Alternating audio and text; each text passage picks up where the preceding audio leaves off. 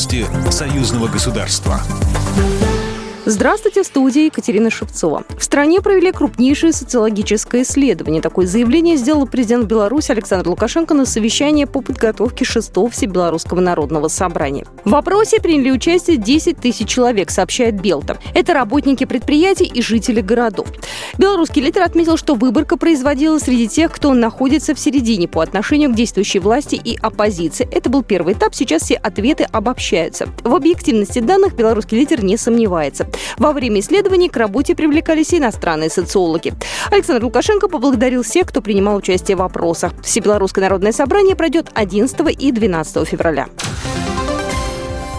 прошлом году странам, входящим в ЕАЭС, удалось снять 8 из 19 барьеров на пути к свободной торговле, сообщил премьер-министр Беларуси Роман Головченко. В то же время он отметил, что консенсус удалось найти по всем вопросам.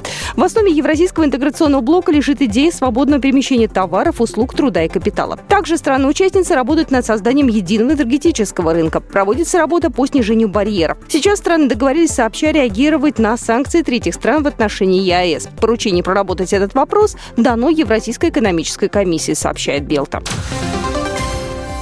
Автопробег за Беларусь в эти выходные прошел в необычном формате. Обычно патриоты выбирают знаковые места Беларуси, посещают культурные и исторические достопримечательности. Но в этот раз марафон проходил по Минским улицам. А вот по его завершению участники отправились в микрорайон Веснянка на лыжероллерную трассу. Зарегистрировалась на эстафету, на индивидуальную гонку, сама побегу индивидуальную гонку.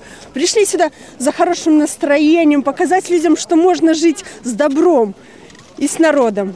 Забег на лыжах прошел в нескольких номинациях. Масс-старт у женщин и мужчин и эстафета среди команд. Как признали сами участники, победа в этом состязании не главное. Главное – единение патриотов, которые любят свою страну.